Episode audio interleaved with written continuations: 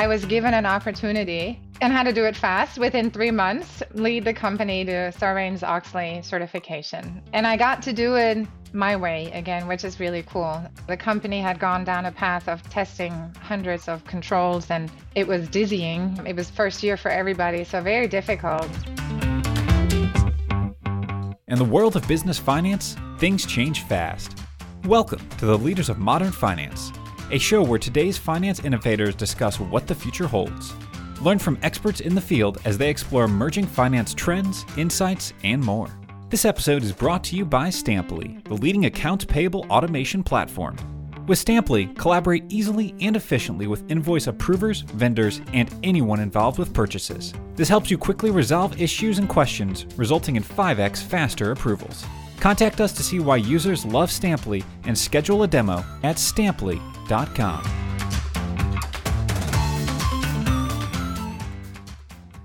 Thank you for joining us on the Leaders of Modern Finance. My name is Tiffany Fox Quintana. I am the VP of Marketing here at Stampli. And joining me today is Kirsten Bendon, CFO of Altium Packaging. Kirsten, welcome. Good morning, Tiffany. So glad to be with Yes. you today. And interesting fact, Kirsten and I worked together years ago at Earthlink, where she was the chief um, internal auditor and then ultimately the CFO of the consumer org, where I was part of. Kirsten has said before she considers herself to be the accidental CFO. And so I would love to try to go into further where your journey started and what was it that was in your plans and where did that pivot happen where you ended up going into the world of finance? I love it that you call it a journey rather than a career path because path has a premeditation associated with it. And that is not at all how my life evolved. In fact, when I went to school, I had this ideal of trying to make the world a better place. I had my undergrad was in government and international studies and in languages. And the idea at the time was to go join the United Nations until I realized that it takes connections, money, and politics to do that. And I had neither. And so I thought I'll just start in business. And that got me introduced into international taxation. And so when I think about my career journey, I would say there's an earlier part and a later part. And the earlier part was all, like you said, accidental. When opportunity knocked on the door, I would open it and I would stand there and consider it's like, oh, that sounds interesting. Why don't I do that? That's how I got my career start in global taxation. I started with what was then the Big Six, Price Waterhouse at the time, and KPMG. The development that I got from those roles was just tremendous. The concepts, the financial and analytical concepts, as it turns out at the time, I didn't know that, were so helpful in my entire career. And the rigor of the training and the application, the attention to detail when you do somebody's taxes, they really want to make sure that you got it right. And when you give them advice on expatriate taxation, they want to know that they're in good hands with you. And importance of relationships and making sure that you made it a personal experience with your clients was drilled into me and I loved it. It was a great place to be, got me introduced globally to Latin America and other places. I grew up in Germany, so I already had Europe and it, it, it just broadened my horizon. I recall when I was in college, one of my roommates my senior year was in finance, accounting, I think was her major, and getting into one of the big six was a big deal for her. So, how did you manage that from government, international studies, and breaking into that area? So funny, very observant of you, Tiffany. Yes, so believe it or not, I started there as an administrative assistant to the German partner, the German audit partner, and the Japanese audit partner. And they hired me for my languages and for my global thinking. And so within the firm, we had an international tax group. We called it International Executive Service. And again, they were in dire need of somebody that spoke more than one language. At the time, we had a big German automaker account, and they insisted uh, on wanting a German speaker. So they decided to take the chance on me and said, you know what, you've got what we need in the relationship, and we'll teach you. The, and to to me, what a great place to be, and also an introduction into a, a field where I might say almost everything is learnable. I think you do need to go to school for many of the sciences, and certainly life and death type situations. Everything else can be learned. And, and what a great place to be for somebody to recognize an attribute. It's not even a skill at that point, but an attribute. And then it was up to me to make something with out of the training. And so very early on, and in fact, it was a bit frightening. I got to be the lead on a big, and I constantly had to go back and ask, how do I do this? And how do I do that? I really knew nothing at the time and somehow made it through. And that it, you never know what's going to open that door, right? You go to school for something, you think you're going to be on a certain path, and then something completely different develops. It is pretty it, amazing. It comes down to, in some ways, problem solving, having the, you know, understanding to know how to figure something out. When you're hiring in your own team today, what are those attributes that you're looking for then as well?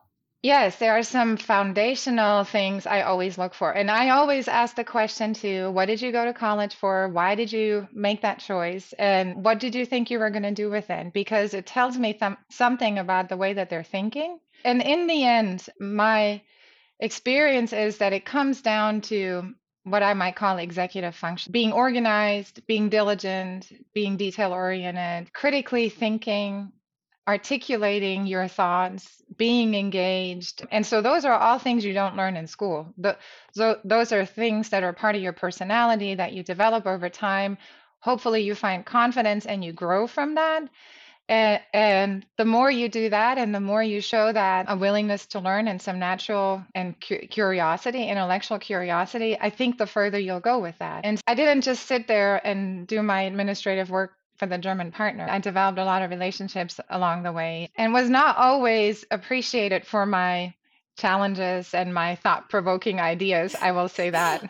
Those are always hard things to get across in many ways in general. When you were learning more on the tax side and developing those relationships and really learning the functional component of the job, did you have a mentor or people that were guiding you along that, you know, cleared the path for letting you fail and pick yourself back up? Or was it just the assumption that, nope, you just got to go 100% know it all from the beginning? I want to knee jerk and say, nope, did it all by myself, but I sure didn't. Of course not. And interestingly enough, right, you, I think my parents gave me a wonderful gift that let me think that I could do anything. And so having that to help me along, because honestly, eh, early on, you really know nothing, and that ignorance can be bliss. And you're much more open to taking risks because you don't really fully understand the implications of those risks. And so I think, especially early on, there were people that saw potential in me that I had no idea existed. And so having that as a support, as a coach and a guide really helped tremendously. And I was sitting in the Atlanta office. And yet, I had relationships with the regional partner in Washington or the South American partner in Florida. And so all of that was so helpful and so influential in my decisions and how I was going to go about the work. And and then there was a little bit of I will call it spunk. I, I once I decided, okay, this is a really great area for me to learn. I'm going to do it right. I'm going to get my certificate here. So, like the CPA license, there's an equivalent in taxation as well. Four parts, two days. You have to have minimum passing scores in all of them, and for anything to count. And my department head at the time said to me, ah, You'll never get. You're way too early in your career. You need more experience to do that. And, and there comes out the oh. Oh, I, oh, I can do this. I can totally do this. So I did. Yeah.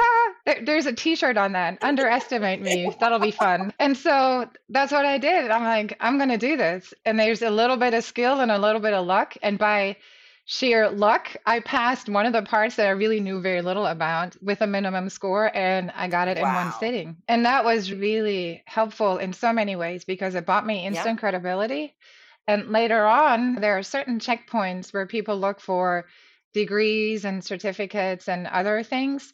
And promotional requirements often hinge on those things. And so then to come in and to say, hey, I've done this, even though I'm no longer in sort of the tax world, opened other doors for me. It was really you know, cool. And, and as a, a, female in a finance driven world, very male dominated in many ways, how did you advocate for yourself? Yeah, I might call myself a little bit rebellish if that's the right word. Certainly in the big Six at the time, there were very strict requirements on clothing. And in fact, there was a rule at the time that women couldn't wear. And I didn't see the sense in that. And and there were beautiful pantsuits. Yeah. You could certainly look very professional without that. And, and so I didn't ask permission. I just started wearing those. And and decided that I needed to define myself on my own. I was most certainly going to deliver I was going to perform. I was going to study hard. I was going to learn from my mistakes, but it, I had to be allowed to yeah. be me. And so I will say I, I bent the rule a little bit.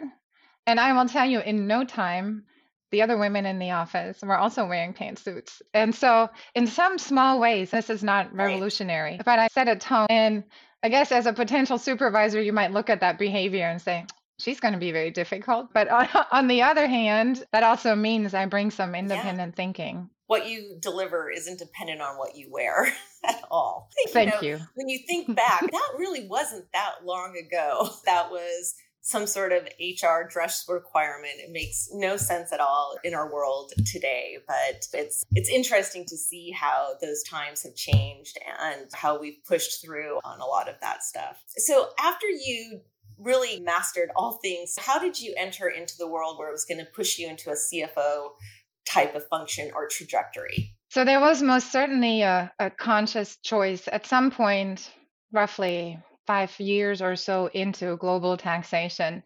I had a reflection moment and said to myself, do I really want to spend the rest of my life helping people comply with tax codes around the world? Or is there a different path for me?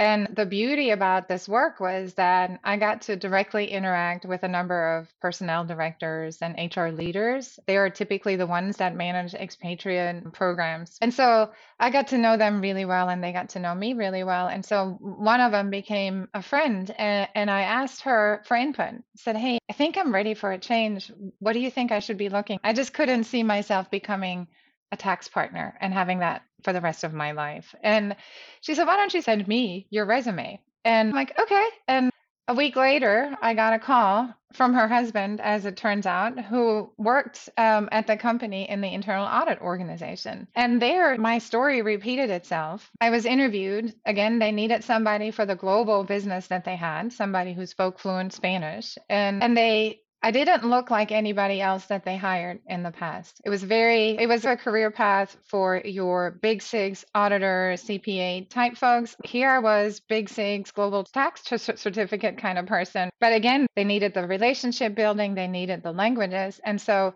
here I am coming in, and that certificate got me the manager title within an organization, which was really cool. And so I got told, hey, listen, we'd love to have you we have companies in 13 countries in Latin America and a number of them in Europe and the Middle East. And we really need somebody that understands the global business. We'd like for you to work here. And they said, don't count on racking up any frequent flyer miles, but we need you here. And then, as it turns out, I ended up being gone all but six years, weeks, one year. And so on the road all the time, hopping from one country to the next, consulting role. And again, it was, I knew practically nothing about internal audit. So they taught me and they allowed me to make it something that was not punitive, but rather that saying we're here from corporate and we're here to help. Can I truly look at your processes and try to help you make them better? That's a better story. And so once again, I got to travel around, meet all the leadership teams in, in our various different operating companies. And so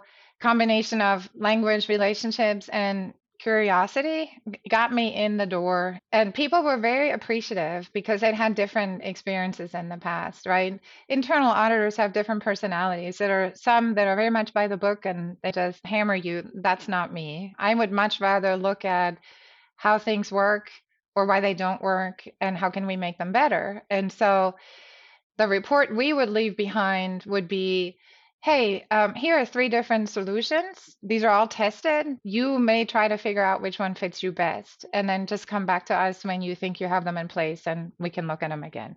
And don't hesitate to reach out. We couldn't help implement because otherwise the objectivity would have been compromised, but but just the partnership aspect of that to me was so important. And so people were actually glad yeah. to see us coming for yeah. a change. Well, it's different when you break the mold in general just because you didn't have the same exact background of every other internal auditor that they might have been familiar with in that sense. It's nice and it's refreshing and it takes a whole new approach. And like you said before, like identifying yourself, defining yourself, you're defining your own role in that area as well. And not what the book says, but we're going to do it a new way, in a refreshing way. And I think that's something to be very very proud of in that area.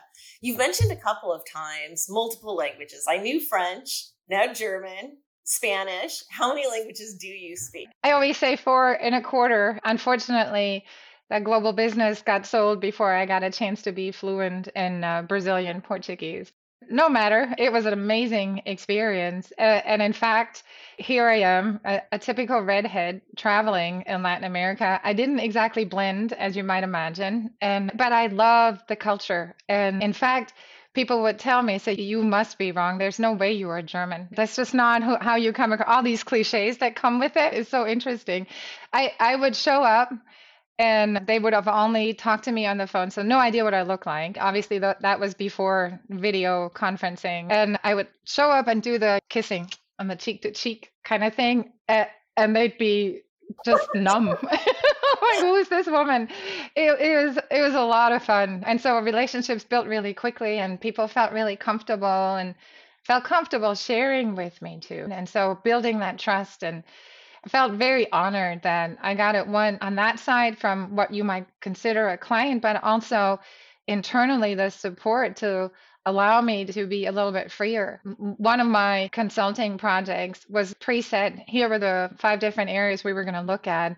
And when we got there, their billing implementation, their billing system implementation had gone really wrong. And everything revolved around this billing system. And so I asked permission to scrap the program we were going to do and say, why don't we do a billing system assessment and maybe we can help them make it better.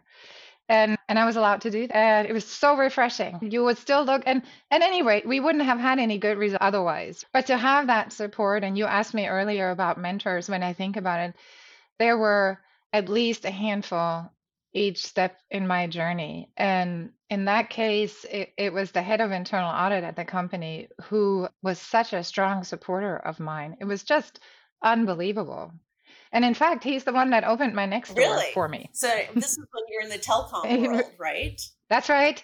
This was telecom, and it was when cell phones were in their infancy. And we ended up in one of those countries having some compliance challenges. And so he introduced me to the folks making the decision and said, okay, we, we need somebody dedicated to help us fix those. And so I got nudged very strongly to say to hey why don't you take this compliance role? And i said but i know nothing about compliance. That's okay you'll learn it. And so here i am and i literally moved across the street into the quote unquote international building.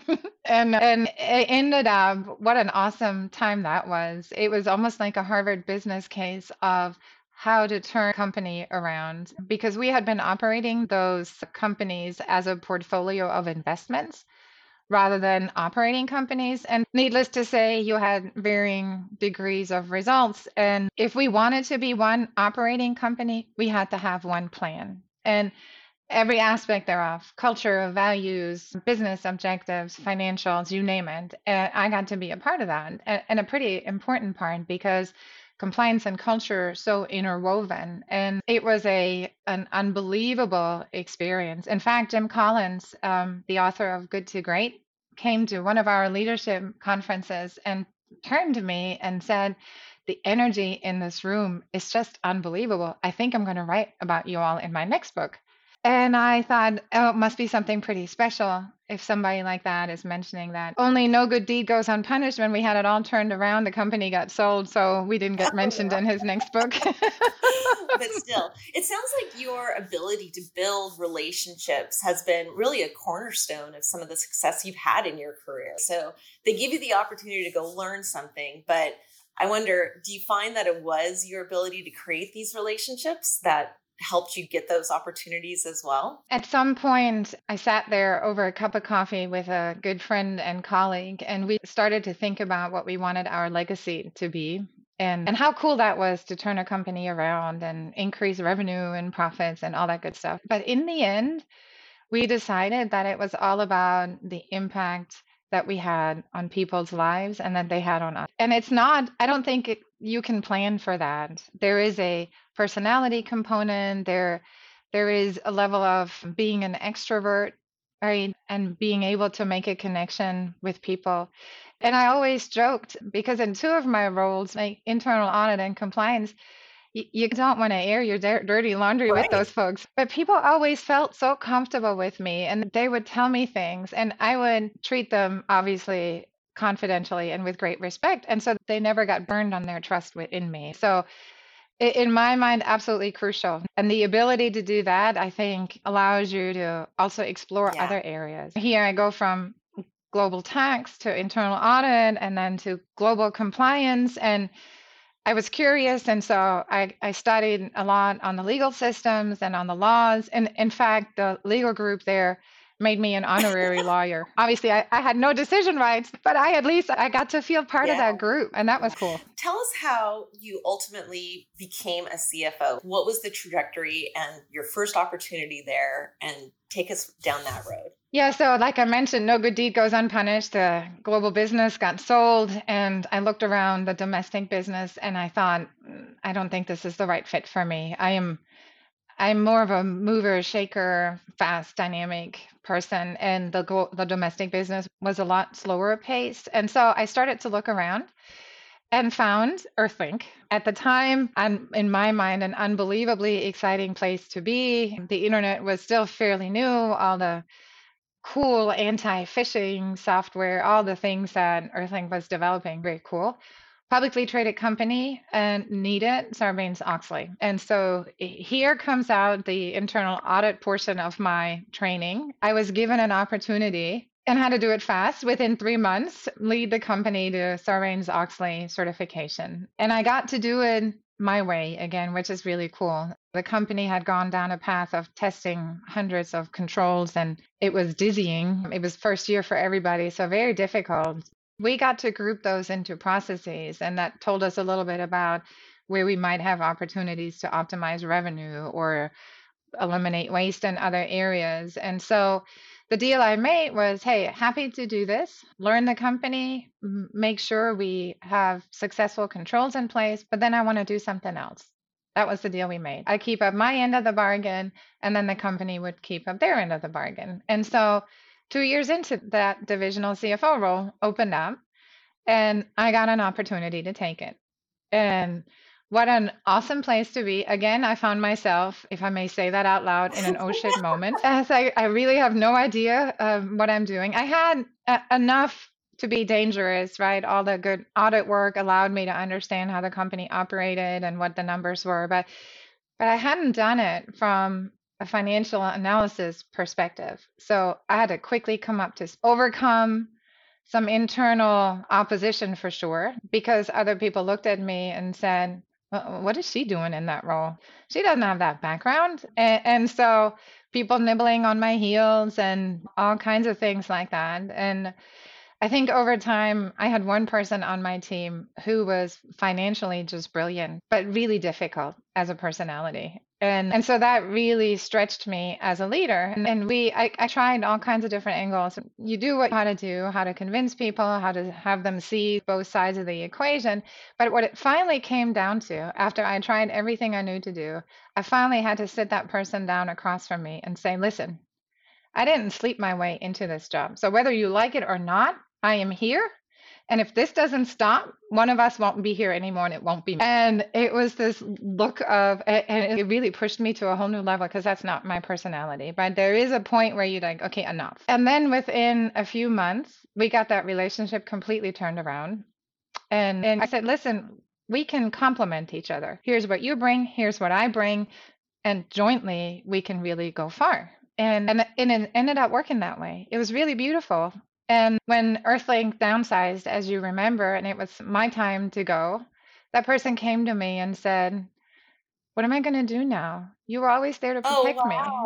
And that was such a cool Yeah. testament. You've asked me about relationships, and to me, this is one of the most fulfilling Yeah. aspects of it. Earlier, you had mentioned having the confidence to do something. And I think as women, and I know I certainly have struggled with this throughout my career, you're put into these positions of leadership. And like you said, you're in this oh shit moment of, okay, I'm here. Now what do I do? But being able to push through that and having even the confidence to talk to somebody who may be more financially educated in all of those areas and really strong takes a lot. And I think I commend you for that. That's amazing. And then really you did have an impact on them. Appreciate and that. you didn't you, you may not even have realized it at onset too. Just fabulous. Yeah, when you find yourself in those moments, you really have to dig deeply. And I think what ends up happening by default is it defines the leader or the leader that you want to become. And I got tested a few times in my career on all kinds of aspects, respect and integrity and right. And i my son just turned 18 and I wrote a long letter to him and this was a huge part of it. Like, hey, that voice on the inside, that instinct, listen to it. Because if you don't, you are not going to like the outcome. It's just so when you have nothing else to fall back on, that's it. This Yeah. is who you are. That's Yeah. your nature. And it'll guide you. Fall back on your beliefs, who you are, that core, all of that. And then after Earthlink, is you went on to Yes, so after Earthlink, I actually, and this defines, I would say, the second part of my career journey. For the first time, I will say I completely took my career into my own and said, okay, now it's my turn to figure out where I want to go and what I want to do. So rather than people knocking on my door, I started knocking on people's doors. And I took the opportunity to answer a lot of questions I've always had. Would I like to work in the nonprofit world? How might I fit in a small entrepreneurial startup kind of environment? And over time, and people were very gracious with their time and they were open to networking with me and entertaining my questions. And, and in fact, here goes my son again. I would get up and get dressed, you know, professionally every morning. And, and he said, But mommy, why are you dressed that way? And I said, Because I have a meeting. But mommy, you don't have any work. I said, Yes, but this is work too, sweetheart. This is part Yeah. of it, right? The research component. And again, networking and relationships. And I ended up joining a networking organization. And at the time, a lot of other people were in the job market too in Yeah. 2009. And, and so we all bonded. And out of that came an accountability group with other women leaders. And we literally helped each other in our job search and helped define ourselves, which was really very cool. And, and one piece of advice I got was hey, whenever somebody invites you to an interview, you say yes.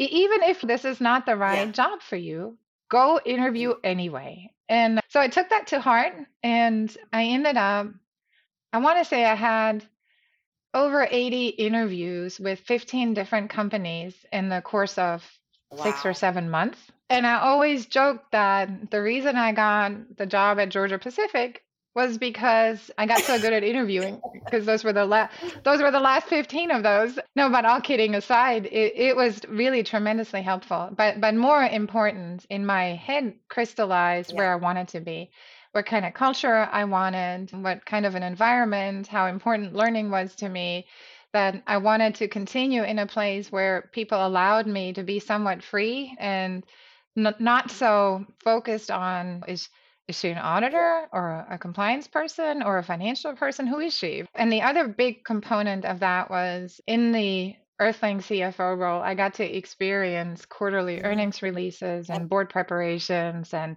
Sarbanes Oxley requirements. And I always felt it took away an opportunity for us to be long term thinkers because we had to be so focused Yeah. on the quarterly results. And, and so my hypothesis was hey, if I'm in a privately held company, maybe we get to make decisions differently. And, and so I started interviewing at privately held companies, and Georgia Pacific is one of the biggest there is. And that is exactly what happened. Like I- they took a chance on me, and I took a chance on them because here I had consulting and telecom. I had no manufacturing whatsoever. They wanted a compliance leader truly that helped get the entire organization engaged. And, I always say it's not sexy, but it really gets you out there. It touches every aspect of the business, it touches every person. And if you do it right, it should speak individually to everyone. So they hired me as the chief compliance officer for the consumer business. And again, I made that same deal to say, I'm happy to do that. I think I have immediate value I can create but then I want to do something different. Is that an option? Yes, it is. I said, great. And so here I embarked on my manufacturing journey. And in fact, within 30 days of my getting there, the CEO asked to meet with me over coffee, which was a really great place to be because integrity and compliance is so important to Georgia Pacific. And that was one of the big reasons why I wanted to come there. And so he said to me, I looked at your resume and we have some similar traits in our background, big accounting firms. I don't think I would have hired you for this job, he said.